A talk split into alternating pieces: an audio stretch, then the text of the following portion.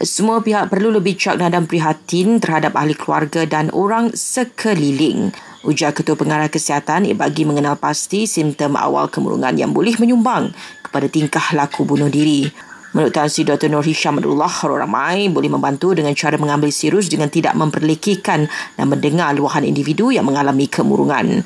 Mereka yang mengalami tekanan pula boleh menghubungi Bifendes untuk mendapatkan bantuan. Tahun lalu, 631 kes bunuh diri dilaporkan di negara ini, naik berbanding 609 pada 2019. Sementara itu, hashtag bendera putih kini trending di media sosial. Ia susulan kempen Kibar Bendera Putih, inisiatif dan tanda solidariti warganet terhadap rakyat yang dilanda kesusahan. Kempen itu menggalakkan orang ramai mengibarkan bendera putih di rumah jika tiada makanan atau perlu bantuan. Barang kad kredit tidak termasuk dalam kemudahan moratorium yang diumumkan dalam pakej pemulih. Sebaliknya untuk kad kredit, bank akan tawar untuk tukar baki tunggakan kepada pinjaman atau pembayaran selama 3 tahun. Menurut Persatuan Bank-Bank dalam Malaysia, kadar faedah juga dikurangkan bagi bantu peminjam menguruskan hutang dengan lebih baik.